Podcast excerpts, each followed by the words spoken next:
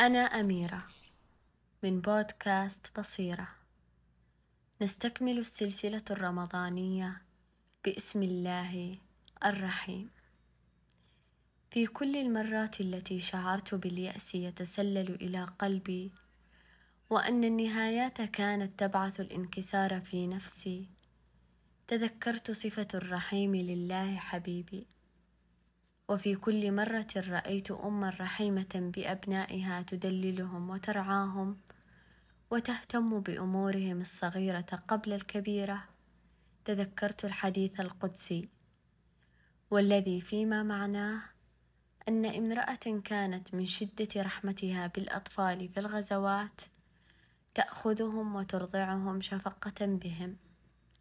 فرد الرسول صلى الله عليه وسلم وقال بأن الله أرحم بعباده من هذه بولدها. رأيت الرحمة في مواضع عدة. رحمة جدتي ورحمة أمي ورحمة العديد من الأشخاص. فكيف تكون وهي نابعة من حبيب الله؟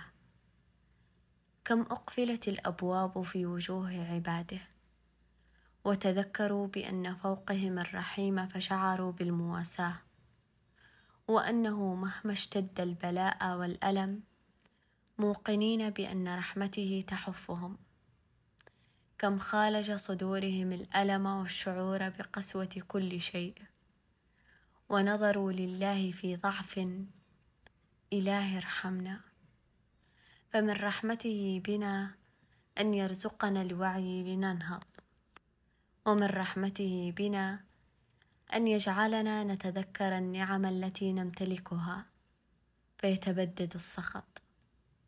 ومن رحمته أيضا أن ينصرنا في عمق وحدتنا. أحب تأمل هذه الصفة.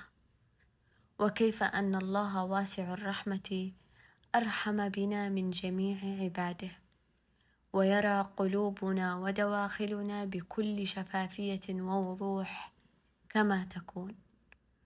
قال تعالى ورحمتي وسعت كل شيء فسأكتبها للذين يتقون ويؤتون الزكاة والذين هم بآياتنا يؤمنون. سورة الأعراف.